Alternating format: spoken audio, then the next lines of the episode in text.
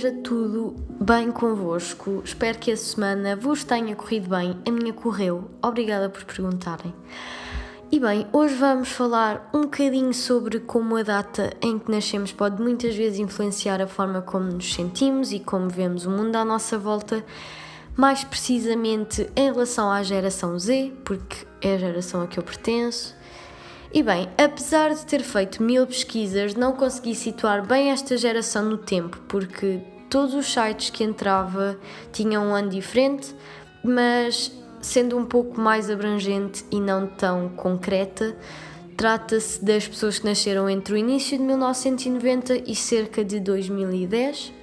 Eh, é uma geração considerada nativa da internet que cresce em conjunto com ela e com as redes sociais e que, ao contrário das gerações anteriores, é caracterizada pela sua tolerância e o seu liberalismo.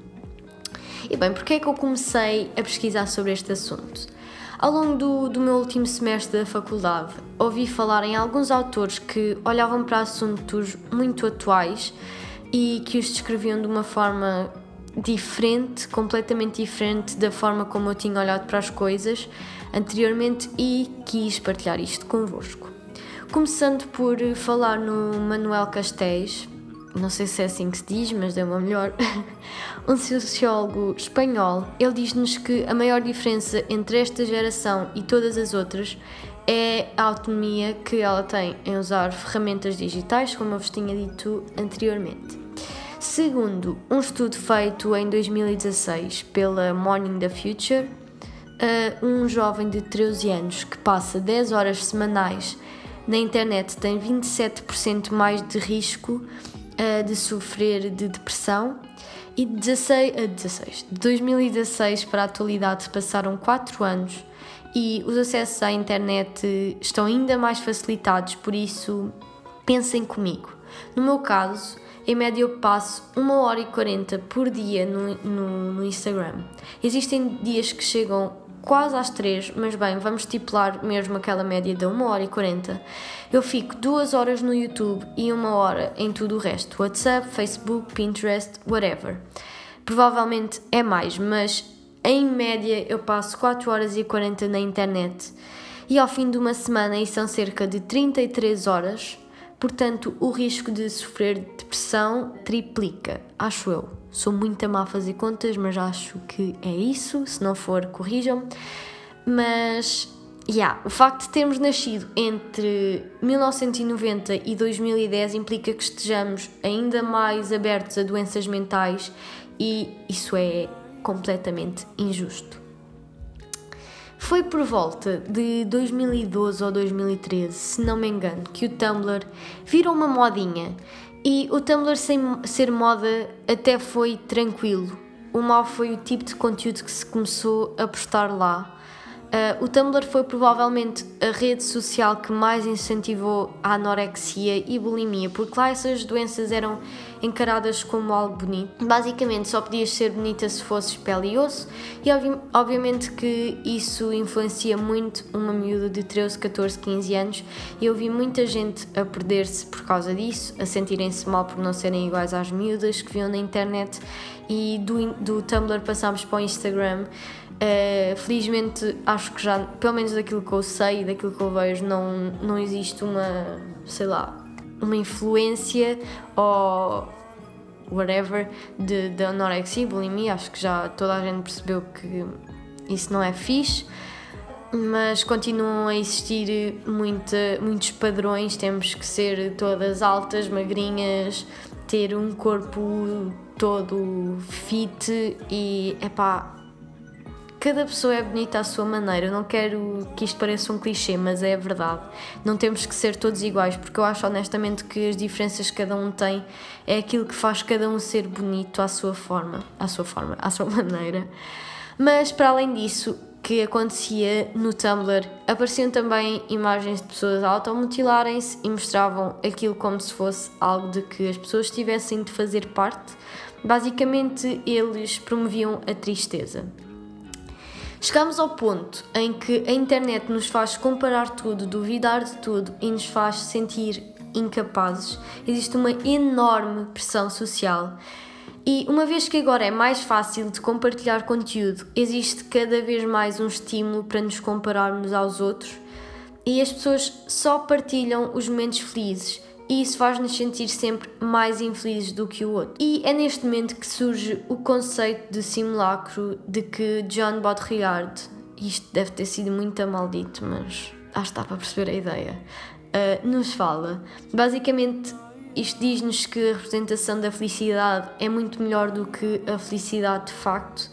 Assim como fazemos tipo um simulacro de incêndio para fazermos as coisas como queremos que sejam feitas, como devemos agir, o mesmo acontece com a felicidade, simulamos a felicidade que queríamos estar a viver. Eu não sei se vocês conhecem uma youtuber que se chama Elora Aon. Se não conhecem, procurem porque ela fala de coisas muito importantes de uma forma incrível, super cativante. E ela falou sobre este conceito de simulacro. E eu achei mesmo certeiro o exemplo que ela deu, que foi quando estamos em festas e já estamos todos cansados, ninguém liga a nada e dançam meio sem vontade, mas quando alguém agarra no telemóvel para gravar, por exemplo, uma história para o Instagram, todos ficam loucos e simulam uma felicidade que anteriormente não existia. É basicamente felicidade hipotética.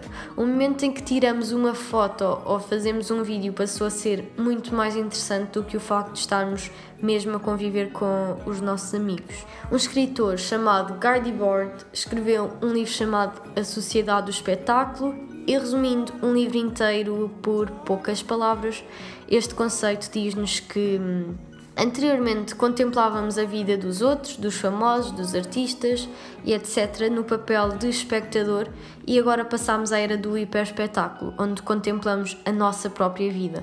Queremos todos ser famosos, conhecidos na rua, mas esquecemos das consequências que a fama e o reconhecimento trazem. Duas universidades australianas fizeram um estudo com 350 mulheres entre os 18 e os 24 anos, ou seja, que fazem parte da geração Z, onde concluíram que 30 minutos de feed é o suficiente para elas se sentirem felizes. E então, como já começa a ser normal aqui no nosso podcast, eu fiz umas perguntinhas no meu Instagram sobre este tema, às quais cerca de 100 pessoas entre os 18 e os 30, na sua maioria mulheres, responderam. Portanto, os números que vou referir agora vão ser todos baseados nesse grupo.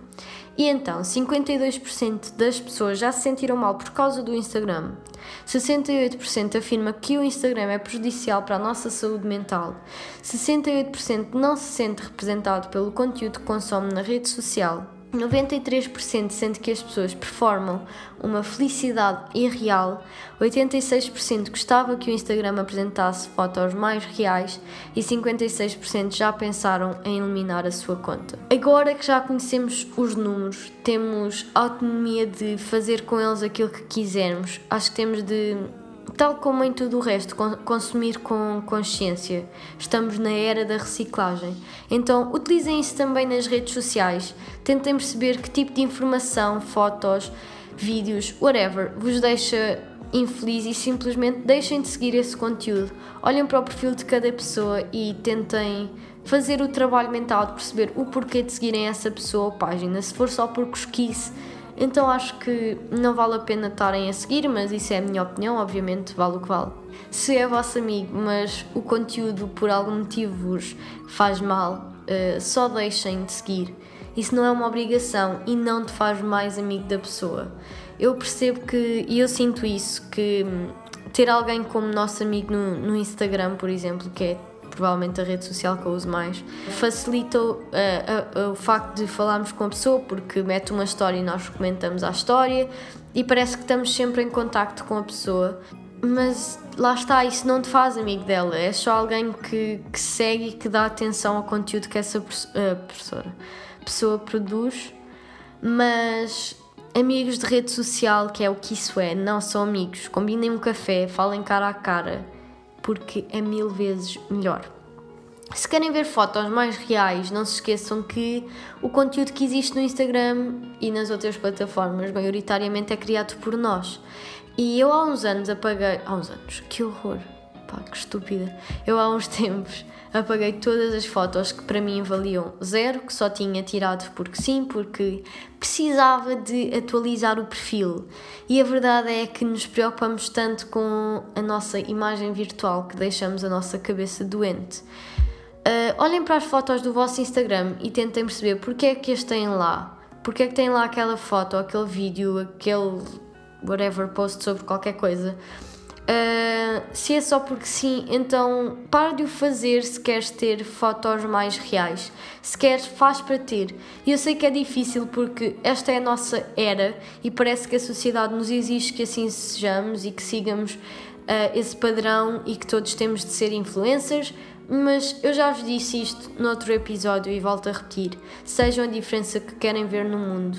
Ninguém, mas absolutamente ninguém vai fazer isso por vocês. E se querem influenciar outra pessoa, pelo menos façam-no de uma boa forma. Eu não estou a dizer que vocês não podem ir tirar fotos só porque vos apetece, vocês gostam disso, tirem. Mas isso estão a ver só o facto de vocês tirarem uma foto porque gostam de tirar fotos já é um motivo para terem lá essa foto, percebem? Mas agora tirar só, como eu tinha dito, para atualizar o perfil, man, isso não é nada não é absolutamente nada e metade das pessoas que vos seguem estão-se a cagar. É, é a realidade. Só vocês é que querem mesmo saber disso, estão a ver? Mas falando agora do meu caso em específico, toda a gente me chateia porque eu não tenho Twitter. Eu já tive, mas eu cheguei a um ponto em que sentia, em que, sentia que aquela rede social só me estava a afetar. Eu via tanta falsidade, pessoas que eu conhecia e sabia perfeitamente como eram e que se faziam passar por outra pessoa por causa de números, só para ganharem seguidores, só para serem alguém, entre aspas. E aquilo dava-me tanta ansiedade, não tenho noção. Eu podia simplesmente deixar de seguir, sim, podia silenciar, sim, mas eu passava horas lá, perdi imenso tempo, escrevia as coisas que sentia, mas que sei lá. Porque é que eu tenho de estar a contar assim ao mundo quem sou? Sentia-me nua, estão a ver? E eu acho que há certas coisas que devem ficar só para nós e para as pessoas que nos são mais próximas. Prefiro escrever num caderno e guardar para mim. E eu eliminava a página e voltava, e eliminava e voltava, e isso aconteceu tantas vezes, mas tantas vezes, que eu simplesmente coloquei um ponto final porque não me fazia bem. Ao início eu fiquei perdida, porque hum, parecia que não tinha nada para fazer, porque eu passava lá horas desalmadas naquilo, mas é uma questão de hábito. A rede social não era tóxica, obviamente, o Twitter não era tóxico. Eu é que era uma miúda, eu tinha tipo, sei lá, 15, 16 anos, e eu não sabia fazer as minhas escolhas naquela altura e não deixava, se calhar, de seguir pessoas que eu conhecia fora da internet, tipo amigos, colegas, whatever porque sentia que isso podia gerar algum tipo de confusão, o que é estúpido se alguém fica chateado convosco porque deixaram de seguir no, no Insta, Twitter, sei lá, outra rede social qualquer, isso é estúpido, mas eu não tenho mínima vontade de voltar para lá porque lá está, não preciso, não vai acrescentar absolutamente nada. Uh, e no meio de todo o processo de pesquisa, eu encontrei um vídeo que me chamou a atenção Uh, o título era O Valor das Coisas, ou qualquer coisa assim do género, de um senhor chamado Marcos Piaget. E no fim daqueles 3, 4 minutos eu percebi que nós recebemos mais presentes do que presença na infância e acabamos por reproduzir isso no futuro quando educamos outra criança e é um loop sem fim. Devido às redes sociais, nós sentimos sempre que estamos com um déficit de coisas, nunca olhamos para a abundância, não olhamos para tudo o que temos, mas sim para tudo o que nos falta. Porque outra pessoa tem aquilo e eu não, porque aquela pessoa fez aquilo e eu não, porque a outra pessoa esteve com outra pessoa e eu não, e queremos sempre aquilo que não temos. Mas pensem só na sorte que têm por ter o que têm, porque há pessoas que têm muito menos. E a verdade é que eu já vi pessoas que têm tão pouco, que são tão mais felizes do que as outras, que têm tudo. E o Marcos tem vídeos muito tocantes que eu aconselho mesmo a ver. Mudam completamente a perspectiva que temos da vida. E eu lembro-me de ele ter falado num caso de um senhor que trabalhou durante muito tempo para ter dinheiro e no fim, no dia de aniversário do filho, ele perguntou o que é que ele queria como prenda e o menino disse: Quero estar contigo, porque isso era a única coisa que ele nunca tinha. E epá, eu acho que se aprendem muitas coisas com as crianças e eu juro que depois desse vídeo eu comecei a olhar de uma forma diferente para a minha família e amigos. Uh, não troquem presença por uh, presentes, nunca. Darem uma prenda a alguém não compensa todo o tempo que vocês não tiveram com ela. A pessoa fica feliz, mas eu acho que eu prefiro guardar memórias felizes e assim do que, sei lá, dar uma prenda que depois a pessoa se calhar só mete no canto e se esquece até de quem é que deu aquilo, estão a ver? Mas bem, eu espero que isto mude mesmo a vossa forma de olhar para as redes sociais e que percebam que somos nós que fazemos delas tóxicas. Aproveitem o momento e sejam tão felizes na vida real quanto mostram ser nas fotografias. E lá está, conselho da tia Joana, como em quase todos os vídeos. Palmas. Bem, obrigada por me terem aturado até aqui. Se quiserem participar neste tipo de vídeos através das, minha me... das, minha... das minhas mega estatísticas que faço com as perguntas no Instagram, sigam por lá. O meu user é Joana Filipa com PH. E é isso, malta. Fiquem bem e vemos para a semana, manos.